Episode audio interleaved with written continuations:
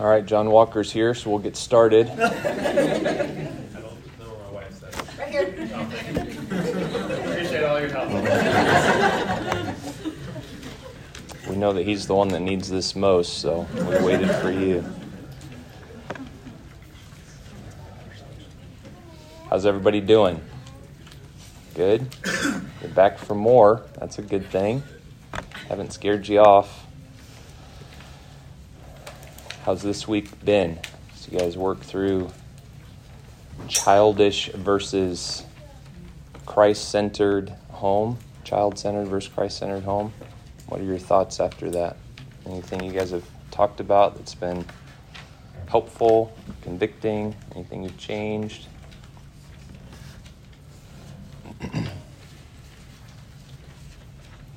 Who's brave enough to speak up first? Yeah. It happens without us even noticing at times, doesn't it? Oh, it's little things like you know. this. Food, snacks, yeah. Child's choice versus what the parent thinks is best. It's just sometimes silly things, but it turns into a big deal. Yeah.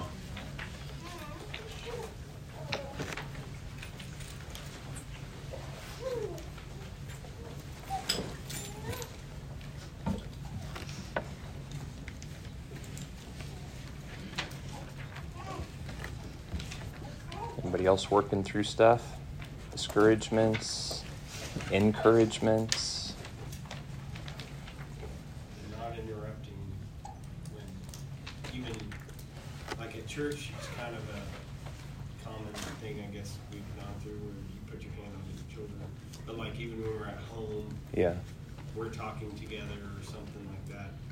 Just it's, it's funny how I did, you don't notice it's going on until. Yeah. Hear about it, you're like, yeah, that does happen. So yeah. You're trying to correct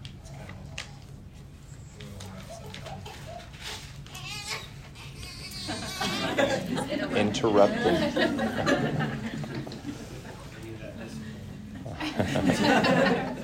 But yeah, that's that's kind of something we've really thought about, just interrupting and then knocking before you enter. Yeah. Rooms that are closed and stuff like that. Good. Ours was kind of taking ownership of our bedroom, and we had an odd situation like the next day where we were having a conversation in our master bathroom, and turns out our oldest was in our bedroom eavesdropping, and she came around the corner and said, "What did you mean by that?" Get out of here. So just having that space as our space and them understanding that, so we do have a place where we can go and have conversations that we need to have without them yeah. around in those tiny, cute little listening ears that don't need to be listening on certain things. Yeah. And then we also had a topic about eavesdropping. That's a learning moment. Yeah, that's good.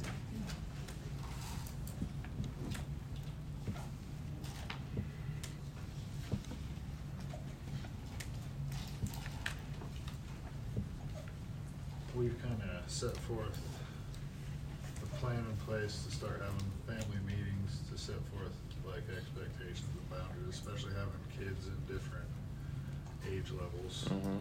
Like one in the house working all the time, so like we're having one of our first meetings, like our first meeting tonight, because it's the first time we've had to Eric home at the same time. So just uh, to be able to set those level of expectations that they're able to know and see, let the boundaries be. Yeah. All settled, and then be able to weekly kind of touch base on the time we're all typically at home. Yeah, good. Parenting definitely changes as you have kids enter the high school years, and schedules are different, and we're experiencing that too.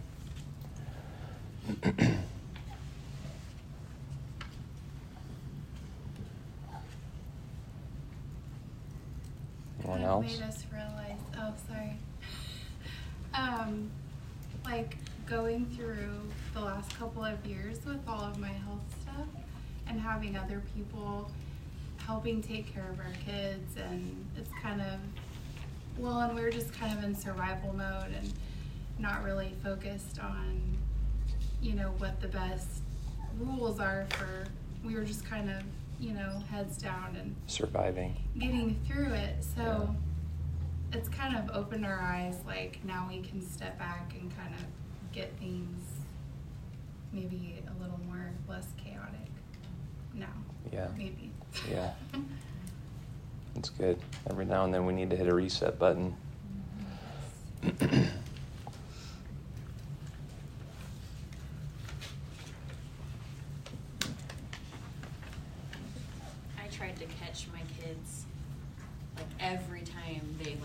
To me, like a peer or a friend, I'm trying, because they're just, I just let it slide way too much. Yeah. So I'm trying to, and then that just snowballs into disrespecting. So trying yeah. to catch it every time they're doing it, which is a lot. Yeah. I don't know where we got this week, but yeah. So the new thing is bro. Have you guys heard this? We're not there yet. Like, well. Who am I that you're calling me bro? And like girls calling each other bro. What are you doing? You're not a bro. You will never be a bro. That's weird. I was at the gas station the other night. There were like five teenage girls in a car beside me. They're all calling each other bro. I'm like, where did this come from? I heard Kenna say it the other day too. Uh, that's not happening. All right. Well, thank, thanks for being open and sharing. I think it's good for us to hear one another's struggles and joys, that we can bear one another's burdens and also rejoice together in the work that God's doing in our hearts. As I look back on the season of parenting that many of you are in, I remember the discouragements that came with each day, the struggles that were present with each day. Oftentimes the trials continued from one day to another. Sometimes a, a day brought forth new challenges and new trials. But I encourage you to not be discouraged. I'm putting at the top of your notes each week, parenting, God's call to faithfulness, not perfection. I think that's such a good reminder for us every week. We're faithful when we're putting into practice the things that the Lord tells us in His Word. So keep praying, keep seeking the Lord, keep studying His Word for wisdom. Keep yourself surrounded by godly wisdom, godly help. I would encourage each one of you to seek out an older couple in the church who's been there and done that. And open up to them, talk to them about parenting. Talk to them about your struggles. Encourage them to hold you accountable, not to tell you what you want to hear, but rather what you need to hear. Someone that'll pray with you and for you, who will challenge you in certain aspects of your parenting and, and help you to grow. I know that Julie and I had that, especially early on. It's just helpful to have those godly influences in our lives to, to help us. The church is where you should be finding help in parenting. So find help at the church, okay? So this evening, we want to look at discipline, part one. We'll talk about it again next week. And you can see in your notes that we'll look at discipline in three ways tonight. The why of discipline, the what of discipline, and the how of discipline. We'll talk about a lot, but my hope for you is that you'll leave with an understanding of why you should be disciplining your children, what your goal should be in discipline in your home, and how God instructs us as parents to be disciplining our children in the home. So if you have questions throughout the evening, feel free to ask. I'll try to pause and give you opportunities to ask from time to time, but you're welcome to interrupt me if you want to. If you have a question that's pressing, or write it down. You can ask it at the end. We'll begin with the why of discipline. The why of discipline. Should we, as mom and dad, discipline our kids? And if we should, why? Oh, Eli. God has given us some very specific instructions and principles to follow as parents in the area of disciplining our children. And it must begin with the heart of man to understand the why. I have to begin with the heart. There are several verses throughout Scripture that talk about the condition of man's heart. But just to mention to you a few this evening, Proverbs twenty-two fifteen says, "Folly is bound up in the heart of a child." Some translations of your Bible may say foolishness instead of folly. But the word folly here in Proverbs twenty-two fifteen means stupid, senseless, rebellious, defiant, devious. We might think that sounds harsh to call a young child senseless and stupid, but this is the condition of the heart of every child. Stupidity and senselessness is bound up in the heart. David says in Psalm fifty-one five, "Behold, I was brought forth in iniquity, and in sin did my mother conceive me." So David recognized that his sinful nature didn't start when he turned two, right? The terrible twos, that's not when sin starts. Sin doesn't even start at birth. Sin was the condition of his heart at the very moment of conception in his mother's womb. He was an enemy of God by nature the day that his mother conceived him. And the same is true of me, same is true of you, same is true of our parents.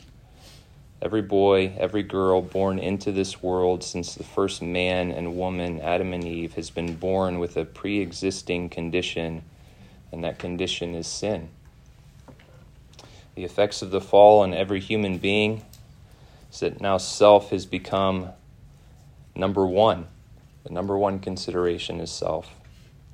After the fall, the pursuit of God's pleasure was replaced with a pursuit of pleasure to please oneself. And because this desire for continual and immediate gratification begins at conception, the need for cultivating self-control in our children begins the moment that they are born. Jesus, too, spoke about the heart of man when he was here on earth. He says in Mark seven, verses twenty through twenty-three, "What comes out of a person is what defiles him. For from within, out of the heart of man, come evil thoughts, sexual immorality, theft, murder, adultery, coveting, wickedness, deceit, sensuality, envy, slander, pride, foolishness. All these evil things come from within, and they defile a person." So where do our sinful deeds flow from? The heart. At the moment of conception, the heart is sinful, wicked, fallen, depraved, desperately sick. So what does this tell you about your child? They are a sinner, right? The moment of conception, they're a sinner. And from the moment that they're born, it's our responsibility as their parents to teach them how to use self-control, to not do the evil that is natural to them, but rather to choose to do what is right and good. So one aspect of why we should discipline our children is that they are conceived in sin. Their heart is sinful, and from the moment they are born into this world, they have a sinful bent to serve and to worship self. Another reason why we should discipline our children is because we see this modeled for us by God, our Heavenly Father, and His relationship to us as His children. You can turn to Hebrews chapter twelve if you have your Bible. Hebrews chapter twelve, verses five through eleven.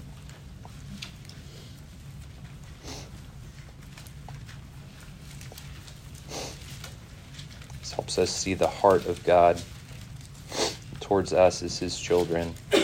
"And have you forgotten the exhortation that addresses you as sons? My son, do not regard lightly the discipline of the Lord, nor be weary when reproved by Him. For the Lord disciplines the one He loves, and chastises every son whom He receives. It is for discipline that you have to endure. God is treating you as sons. For what son is there whom his father does not discipline? If you are left without discipline in which all have participated in it, then you are illegitimate children and not sons. Besides this, we have had earthly fathers who disciplined us, and we respected them. Shall we not much more be subject to the Father of spirits and live? For they disciplined us for a short time, as it seemed best to them.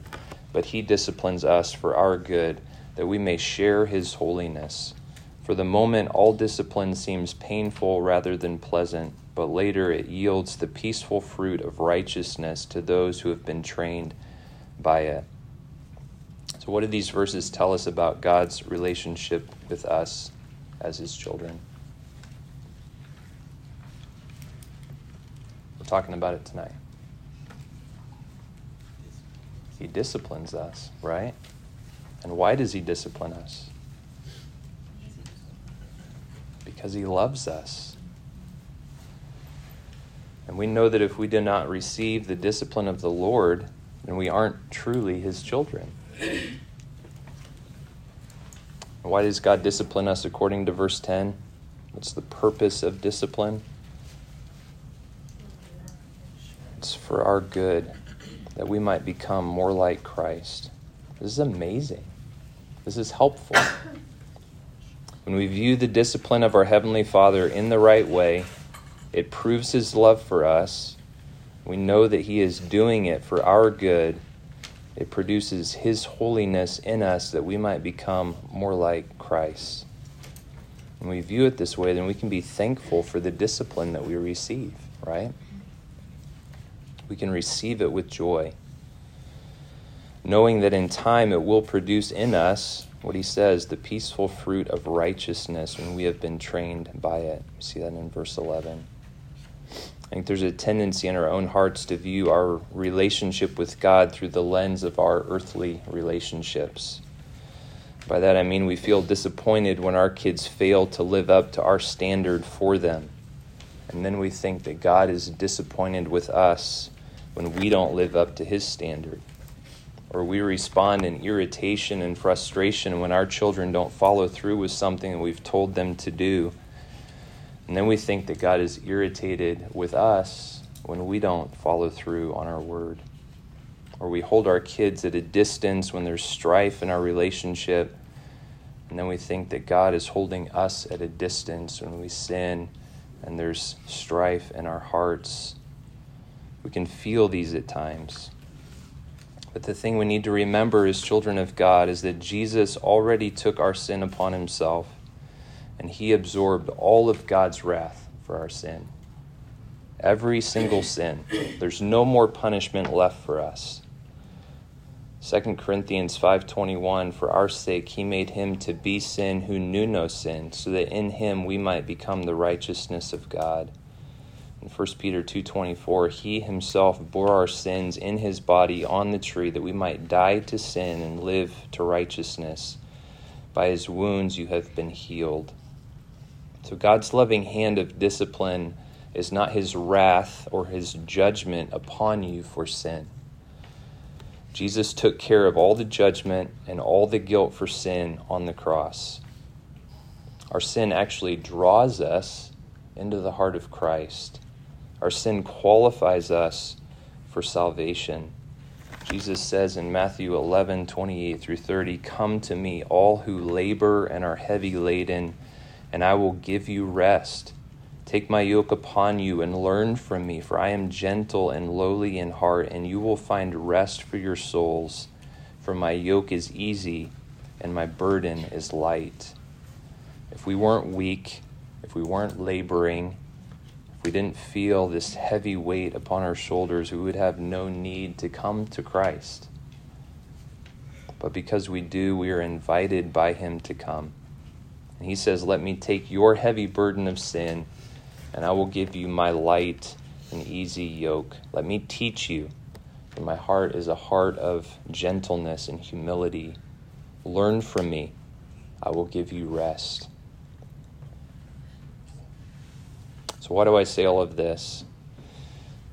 If we don't view discipline, the discipline of our Heavenly Father in the right way, we won't have a right understanding of our discipline of our children. If we don't have a correct understanding of how God views our relationship with him in Christ, then we won't have a right view of our relationship with our children. Moms and dads, we need to view discipline, when it's done rightly according to God's word, as a good thing. Loving discipline is a tool that we have been given for the good of our children. Yes, our discipline is tainted with sin, as everything else in this life. Yes, we will fail at times in how we do it, in our consistency, in our expectations, and in our heart attitude. But God's grace is available to us in our weaknesses. Remember, God doesn't expect perfection. He calls us to be faithful. So why discipline? Because the heart of every human being who has ever been conceived and will be conceived, this side of God's eternal destruction of sin, will be conceived in sin. The heart of every man has been and will continue to be sinful. A lover of self, seeking only the pleasurable desires of sin and self. The human heart will not seek the things of God on its own. And discipline is necessary to help our children see that their heart is wicked and evil and defiled. Discipline helps our children see their eternal need in light of the gospel. And discipline in the parent-child relationship in the home is necessary because God models it for us in our relationship with Him as Father and child of God. God disciplines us in love for our good to grow us and mature us in Christ. And that should be why we discipline our children as well. So that's the why. Any questions? Okay. As Chad would say, moving on. Next, we'll talk about the what, the what of discipline. This is the goal of discipline. So if we believe that the heart of man is the problem, which we just saw, then, our, then the goal of our discipline always and every time must be to address the heart of the child. If the heart is the well from which our evil thoughts come, our lips spew lies, unkind deeds flow, then the heart is what must be addressed in our discipline. If we are only addressing the outward behavior, then we are only making them moral creatures. And to a certain extent, this is all that they will be until, by God's grace, they are saved. Any good that we do apart from Christ is no good at all, right? We see that in Romans three. I'm sure we've all seen unsafe people do kind things to others. It is possible for unsafe people to do moral acts, but we don't want our children to just be moral. We want them to understand the condition of their heart, what Christ has done for them, and how they can do what's right and good from a heart that loves Jesus and wants Him to be made much of in their life. When the psalmist asks God to search him in Psalm one thirty-nine twenty-three, he asks God to search his heart. He says, "Search me, O God, and know my heart. Try me and know my thoughts." He doesn't ask God to examine his actions or to listen to his words. He tells God to search his heart. And the truth is, God already knows our heart, right? He alone is truly able to examine the depths of our hearts. But you and I, as parents, have a glimpse into the heart of our children when we see the actions they are doing and when we hear the words that they are saying. These things reveal to us the condition of the heart. Jesus says in Luke six forty-three through forty-five, "For no good tree bears bad fruit, nor again does a bad tree bear good fruit, for each tree is known by its own fruit. For figs are not gathered from thorn bushes, nor are grapes picked from a bramble bush. The good person out of the good treasure of his heart produces good, and the evil person out of his evil treasure produces evil. For out of the abundance of the heart, his mouth speaks." Jesus makes it clear that we can know whether a heart is good or bad by what comes out of the person, what comes out of the heart. Whether in deed or word, the things that we see and hear from a person reveal to us the condition of their heart. So if we as parents don't get to the heart of the problem, we're not attacking the real problem. Addressing the outward behavior instead of addressing the heart is like putting a Band-Aid on a compound fracture. It's like putting a piece of scotch tape on a hole in a boat. It's like jumping from an airplane with a pillowcase. It's pointless. It has no lasting value. It's not being faithful in our responsibilities as parents. So teaching them to be moral is part of the process. Proverbs twenty-three seven says, "For as a man thinks in his heart, so is he." We have to teach them right from wrong. But if we do that to make the end behavior modification, we've stopped short of God's call to faithfulness and discipline. We have to teach them right from wrong in our discipline to help them see that they can never be good. We have to help them see that even the good things that they do are as filthy rags before God. We must teach them in our discipline that they will never measure up to God's standard of goodness, because ultimately the problem isn't with the things that we do. The problem is, is the well from which those things are brought forth, the heart. So in our disciplining, we must always address the condition of our child's heart. We don't discipline out of convenience or appearance. We discipline with the earnest desire that the eyes of our child's heart would be opened to see their inability and what Christ did for them, their weakness, his strength, their need, his abundance. So parents, what is the purpose of discipline?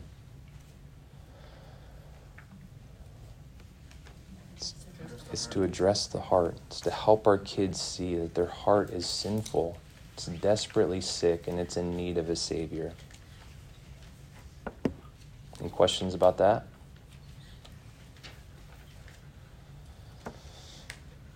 Okay. How about the how of discipline? We've talked about the why. We've talked about the what, our goal. Now we want to get more practical. How should discipline look in our home? I think first we must have the conviction of Colossians three twenty-one, where Paul says, "Children, obey your parents in everything, for this pleases the Lord."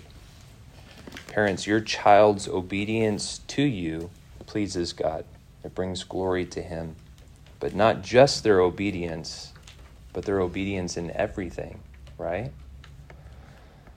We've been entrusted with the task of teaching our children to glorify their Creator God by teaching them to obey us as their parents. So if we're going to teach them to obey in everything, then we must be consistent with what we expect them, with when we expect them to obey. We must be consistent with when we expect them to obey. Where is the line of disobedience for a child? So I grew up in a home, and maybe some of you here can relate, unless you're a lot younger than me, where my mom would tell us to do something, and then she'd give us till the count of three to get it done, or to get up off our seat at least and start, right? Anybody else relate to that?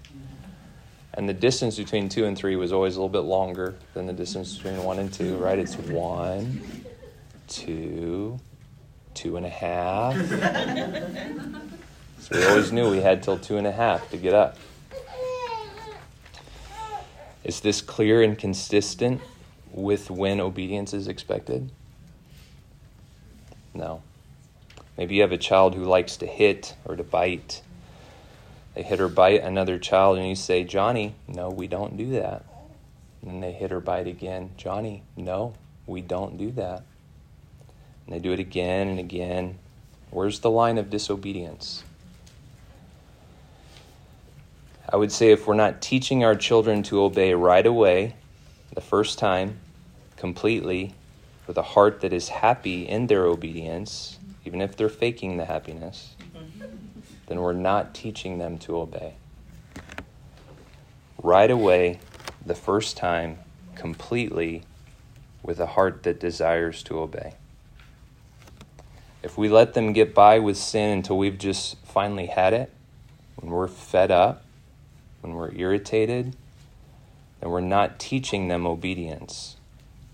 Your child, my child, believe it or not, they need, and they desire consistency in our expectation of them and our follow-through when they don't do what we've communicated to them to do. Your child needs, but your child also desires boundaries. Ephesians six four tells us, do not provoke your children to anger. Blurring the line of disobedience is a way that we often provoke our children to anger. Dads and moms, when you blur the line of disobedience by your inconsistency and discipline, you're frustrating your child. So make the expect- expectations that you have of them clear, and then don't fudge on those expectations. I would say especially in those toddler years of zero to six-ish.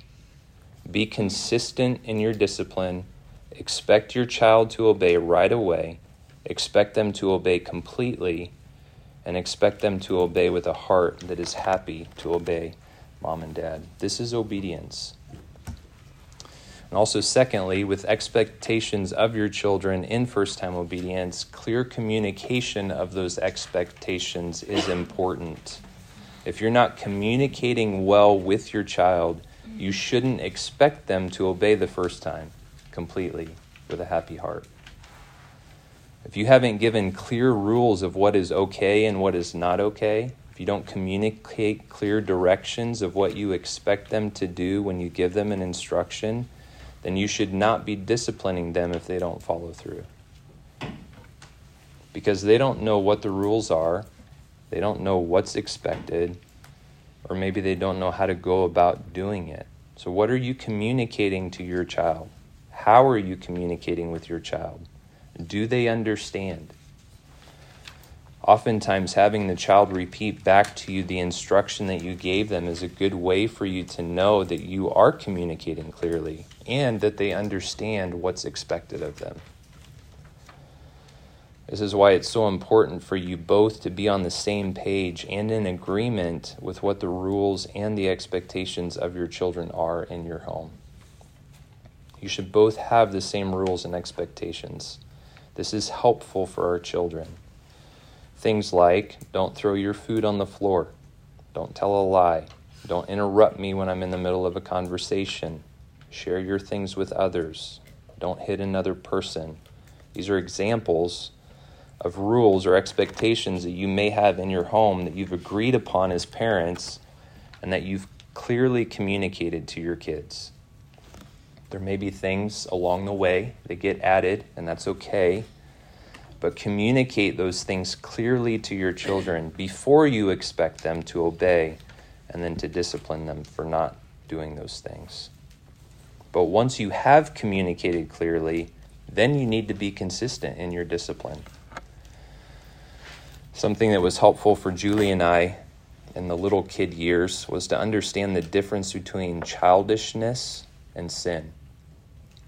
A young child is going to be childish. They're ignorant and foolish. They're going to do childish things. But being childish isn't necessarily sinful. For example, a young child doesn't understand the danger of walking out into the middle of a street. You're a first-time parent, and this is the first time your child is tempted to run out into the street while playing in the front yard. Should you discipline your child for this? I would say no. At this point, they're not being sinful. They're being childish. They don't know any better. It's not sin for your child to run out into the street. They just don't understand the danger. But once you explain to them the danger, and that it's daddy's job or mommy's job to protect them and to keep them safe, and you tell them that they're not allowed to play in the street, maybe you give them a clear boundary line in the yard or on the driveway that they can't cross. Once you've communicated that clearly and you know that they understand what the expectation is, and that if they don't stay within those boundaries that you've created for them, then the next time they go outside in those boundaries and head towards the street and it's clear to you that they're being willfully disobedient to your instruction, then is it sin? Then it becomes sin. no longer childishness. And then there needs to be discipline for that sin. Does that make sense? So we have to start with consistency in our expectations and clear communication to be able to enforce discipline in the home in the right way. All right, so how should you discipline? I do believe that there can be more than one way to enforce discipline in the home. And being the dad of two high schoolers, I would also say that the way that we discipline our kids changes as they grow. But I believe that the Bible is clear that the primary way that God instructs us to enforce discipline in the home, primarily when our children are young, is by spanking. Proverbs thirteen and verse twenty-five, twenty-four says, "Whoever spares the rod hates his son, but he who loves him is diligent to discipline him." The first four to six years of your child's life are the formative years. Those are the years that if you are faithful in your discipline, if you are consistent, if you have the right motives in it, and by the time your child is somewhere around the age of five, six-ish, their need for spanking and discipline will be much less. I know when we were young parents, that seemed like an eternity. Like, we're spanking fifty times a day. Six years of this? Are you kidding me? But it does get better. Does get better. I know that there's a lot of different opinions about spanking. Maybe some of those opinions are present in this room tonight. Some of you were spanked by your parents, but they spanked you out of anger and not love, and you've determined not to be like them, so you don't spank. Some of you may just think that spanking doesn't work, and there are better ways to enforce discipline.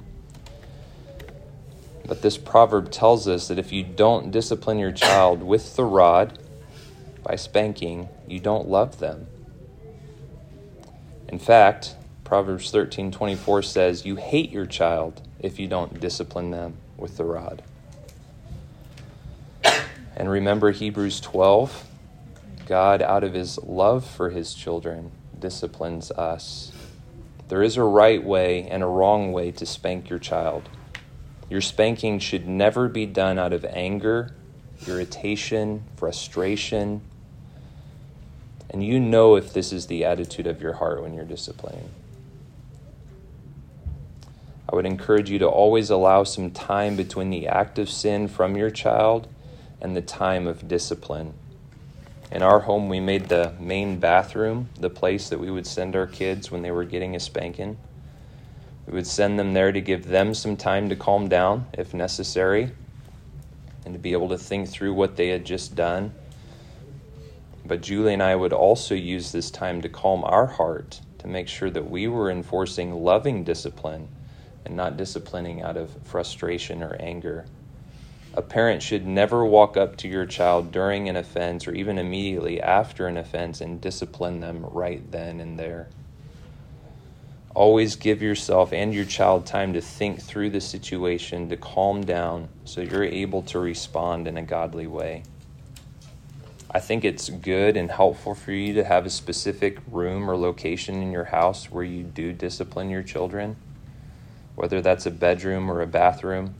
Having a specific place and a specific process will help your child to have consistency and to know what to expect in that process of discipline.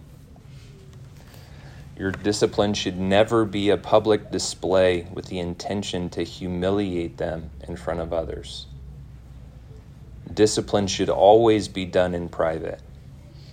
And if it's not possible for you to take your child to a private place for discipline, then you should take them away from people to the corner of a room where you can talk things through with them and then follow through with discipline later when necessary, when you get home, because you're not able to do it in a public place.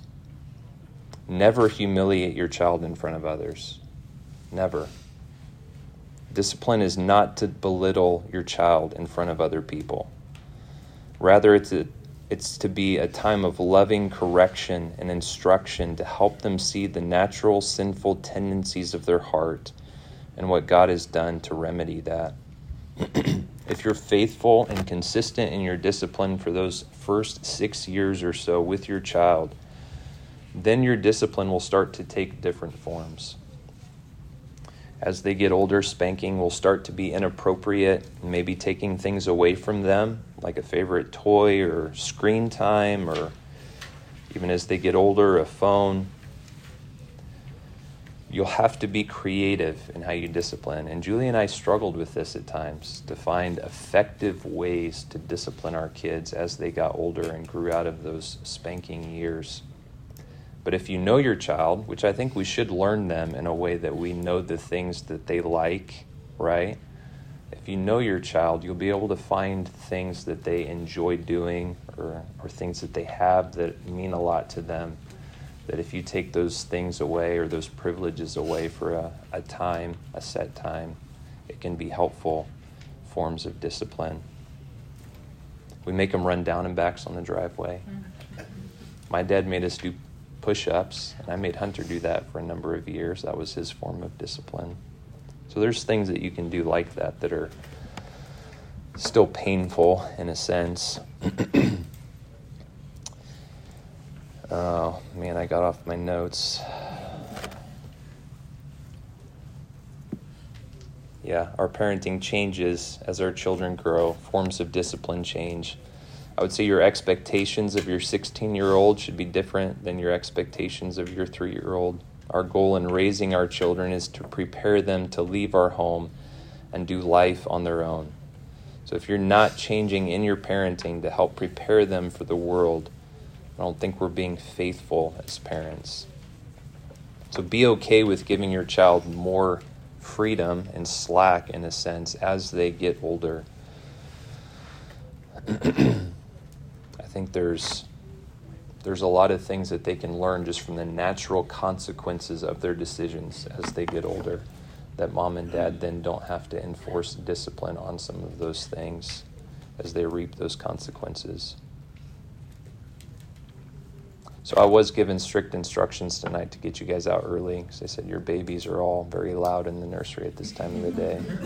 So um, so I will let you out early tonight. But we'll talk about discipline more next week when we look at the priorities to achieve and the pitfalls to avoid in parenting.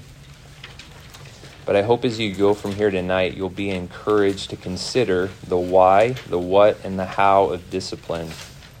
We discipline because God has instructed us to, and He has modeled for us what loving discipline looks like. Our goal in our discipline is not behavior modification, right, but a changed heart. Every time we discipline our children, we must help them see their greatest need is Jesus. And I think spanking is the primary way that the Bible tells us to enforce discipline at those younger ages. Um, Proverbs that talk about spanking and discipline, some other verses that I wrote down are Proverbs thirteen twenty-four, Proverbs nineteen eighteen, Proverbs twenty-two fifteen, Proverbs twenty-three thirteen through fourteen. Proverbs twenty-nine fifteen and Proverbs twenty-nine seventeen. If you guys want to look at some of those together when you go home tonight, it might be helpful. Any questions? Yes, sir. So say you talked about sending your kids to maybe a specific part of the house, letting them think about um, their sin or what, they, what mistake they made, letting you kind of, uh, the parent calming down. Have you ever gone in then to go discipline your child, and then they lobbied to not be disciplined because they realized the error of their way, they were remorseful, repentant, and you still discipline in that circumstance regardless? So there were times that Julie and I showed mercy, because I think it enables you to help them see the mercy of God as well. So I think there's times for that, but I don't think that should be the norm. I think when there's a sinful offense committed, there should be consequence for that sin. But we would hope, right, that repentance is then part of that, right? I think that's a good thing. You should never discourage that in your child. But I would say let that not be the norm that you would not discipline. I know for us even, one of our children especially was always more, oh, Mom, I'm so sorry that I did this. You know, and that's good. That that's evidence of a heart that's sensitive to that, right? And that's a good thing. But that doesn't mean that we didn't spank her for her sin. So yeah, I would say it's okay to show mercy, but then to highlight the mercy of God in that. Like, God has shown us mercy in Christ. We deserved eternal punishment for our sin. But to help you see that God has extended mercy to you, I'm going to extend you mercy today because I'm thankful for the repentance that you've shown for your sin. Does that make sense? I feel like through my adoption process, I don't know if anybody else has gone through that, but um, I signed a form that states that I will do no spanking at all. Um, but now that I've gone through this process and thought about it, um, I, I, I just still, I mean, I've adopted one that's been, that went through abuse and beating, and so it's, it's something that I'm really having a hard time. It's just a hard, I, when I am angry or frustrated, it's usually, I don't want to, I don't, you don't want to spank because you're, right. you're going to spank out of anger, so yeah. it's, it's hard. This is a really, it's, it's kind of, like I've never, I don't spank. When I, I made the, the commitment when I adopted that I, I would not spank out of it for discipline. Mm-hmm. Um, uh, but at the same time, I can see why that would be something. I do have two out of control, a two and four-year-old, but um, This this is hard. Yeah, I believe you. Fostering and adopting can present some unique challenges when it comes to these instructions that we've been given as parents, and that's something that you're just going to have to work through prayer, prayerfully, you know, in the best interests of your children. It may be that for a time you need to build a relationship with them to where they trust you, you know, and they know that you, you love them, and that your discipline of them is in love instead of abuse, right, out of anger. Mm-hmm. So it may be that for a time you shouldn't spank, and I think that's okay. Mm-hmm. God's understanding of that, I think. Yeah. But I think just because you sign a paper doesn't give you a free pass to not, right? Mm-hmm. But I think that's something that you have to work through prayerfully, and the Lord will give you wisdom in that. Mm-hmm. But I, just even in hearing you, your kids need it. Right? You see that, right? right, right. Yeah. Our kids need it. But you need to work through that in wisdom. I'd encourage you to find an older older lady in the church who can help you. Just speak truth into your life. That would be helpful. Yes. Thank you. I have a question. Yeah. Um, for my... You're a pastor. You're not allowed to have questions. um, for like the one to two-year-old, like you're addressing the heart, but they really don't understand. And so, help help me help me understand the best way to address the heart in that age, or are you basically setting a standard and Uh, building a, a rapport of discipline so it's expected later on when you yeah. address the heart. Yeah, I think you're just establishing the expectations at that age. Yeah, so that they know what Mom is telling you to do, you can't do that. Or you need to obey. You know, I, I think for me, the first time that I saw it with our first, Ashlyn, she was sitting in a high chair. I don't remember how old she was. She was probably around the age of one. And I was feeding her, and she threw her food on the floor. And I said, no, Ashlyn, we don't do that. You can't throw your food on the floor. And she looked at me and grabbed her food and threw it on the floor. I was like, she knows exactly what I just said.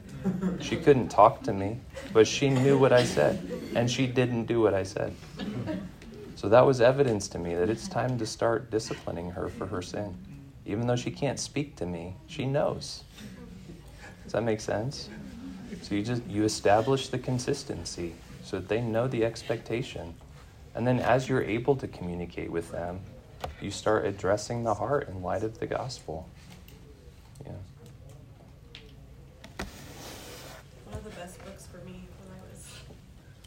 with my littles was the Don't Make Me Count to Three by Ginger Hubbard. Yeah. And I highly, highly, highly recommend the Wise yeah. Words for Moms. Yeah, I actually have some because, recommendations. Yep. Wise Words for Moms. Yeah. Because there's many times that I was like, I don't. Don't make me count to three. Yeah. Yeah. But what, so being saved later on with my oldest, how do you go about? Because she's too old to be saved. She can outrun me. She's pretty strong. How, what would you recommend for that? In I could take everything away. We took everything out of her room, and it does not faze her. She's very, very. What did you say? What? What did you say? My advice is that she's for a week. Catholic camp. We're going to boot camp. Catholic Catholic. What would you say, Julie? Ashlyn was very strong-willed. Yeah, I, I wouldn't even want to repeat some of the things that we had to do. There were times I felt like I was abusing her. Mm-hmm. And that that's a terrible feeling as a parent. I mean, that wasn't my intention by any means, but she was so physically defiant. There were times I had to hold her down to be able to enforce discipline. Oh, man. There's... I would say pray a lot because we need God's help and His grace. There's been seasons of parenting that we don't know what to do, and we just need God to help us.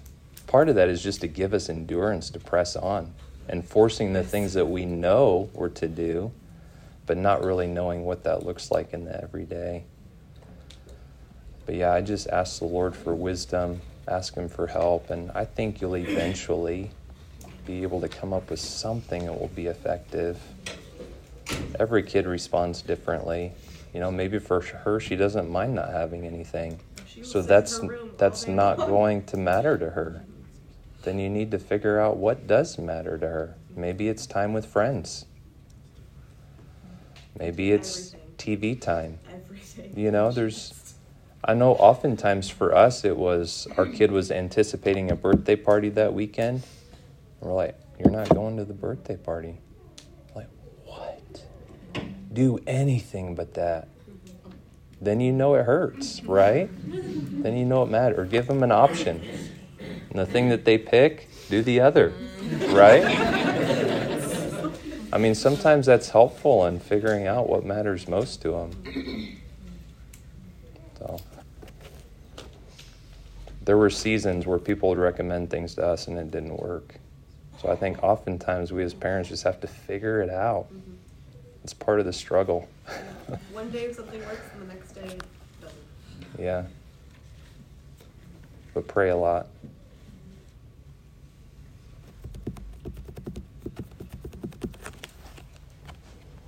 I do have some books here. Shepherding a Child's Heart is really good for Julie and I. Julie says that the Don't Make Me Count to Three is a lot of the same principles, just for moms, just a little bit more practical. So those books kind of have the same content.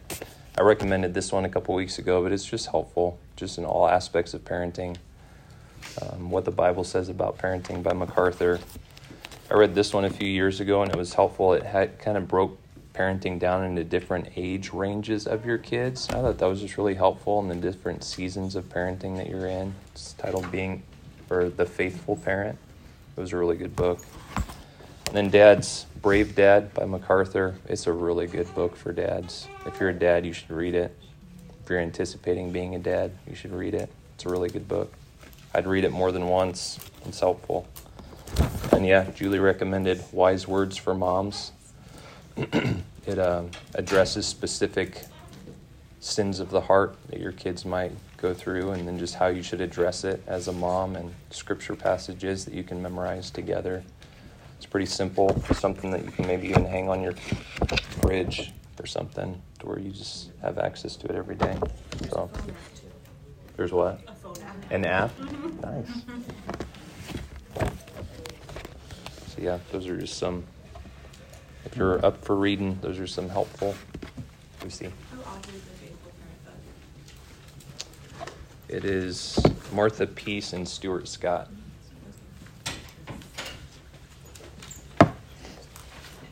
I don't think we have that one in the Resource Center, but I think all the others I did get from the Resource Center, so they are downstairs. From the library downstairs. Say that again. From the library or from the resource? From the Resource Center, yeah. But they may be in the library, yeah. Yeah. What was that? I said some of them are in. Are they? Yeah. You can look there. Anybody else? Okay.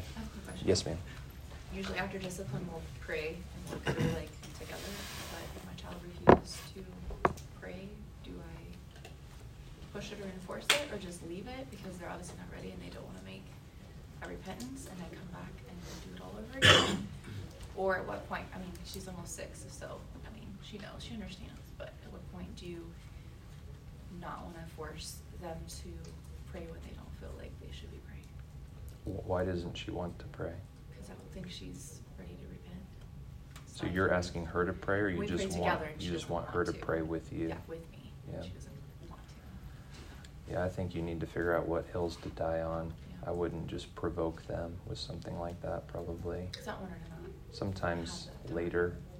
Like maybe you can just come back thirty minutes later when she's past it and say, hey, can we pray about this together? She might be willing then. Yeah, I wouldn't. I wouldn't provoke her with something like that in the time if, if after things calm down a little bit, she's more accepting of it, yeah, more willing. Those are things you want them to do. I'd maybe, yeah. like, even start with letting her pray before bed. We wanted our kids to learn to pray. We do, and she struggled with that, too. So I, I, I think it's more if she understands enough, enough now, or at that point where she knows her sin, and so it's yeah. more of a, I don't she's struggling with that in, in words, and so I think we're yeah. kind of working through a lot of that. So just yeah. yeah. All right, let me pray for you guys. Father, we thank you for today. We thank you for the helps that you give us in your word that give us clear instruction of what you expect from us as parents. We're thankful for how you model loving discipline in our own lives, how you bring things into our lives that hurt, that you might refine us, that you might purify us, that you might mature us in Christ.